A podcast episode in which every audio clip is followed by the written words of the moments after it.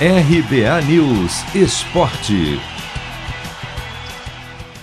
Técnico Roger Machado comemora início do Fluminense no Brasileirão. Neste domingo, o tricolor fez um bom jogo, principalmente no segundo tempo, e arrancou um empate fora de casa contra o agora ex-líder Fortaleza.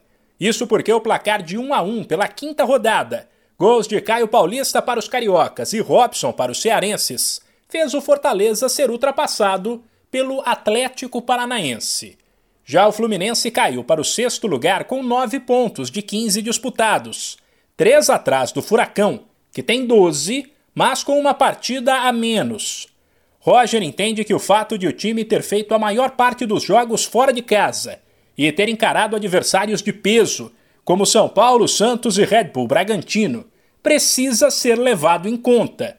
E nessa altura do campeonato, avalia que o negócio é estar no bolo dos primeiros colocados. A gente vem performando bem aí nessa perna do campeonato de seis jogos, que a gente divide para ter uma amostragem mais, mais precisa de, de, de, espaço, de espaço, tempo e quantidade de jogos.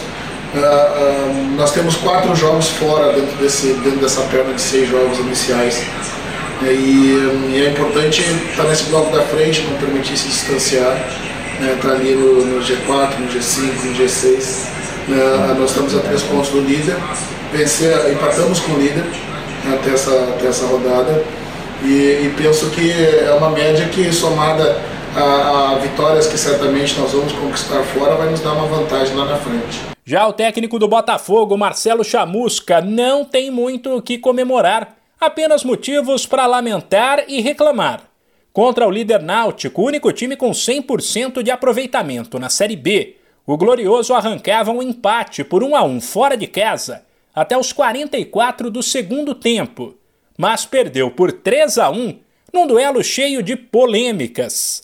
O primeiro gol do Náutico aconteceu na cobrança de um escanteio que não deveria ter sido marcado enquanto o segundo saiu num pênalti cuja falta aconteceu na visão dos botafoguenses, quando a bola já tinha se perdido pela linha de fundo.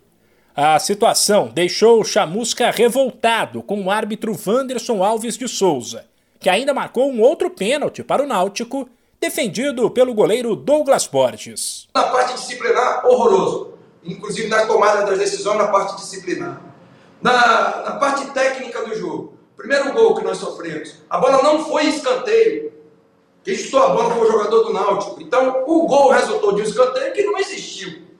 No segundo tempo, ele, ele cometeu esse mesmo erro, marcou um outro escanteio para o lado esquerdo. Numa disputa do Oiama que não foi escanteio.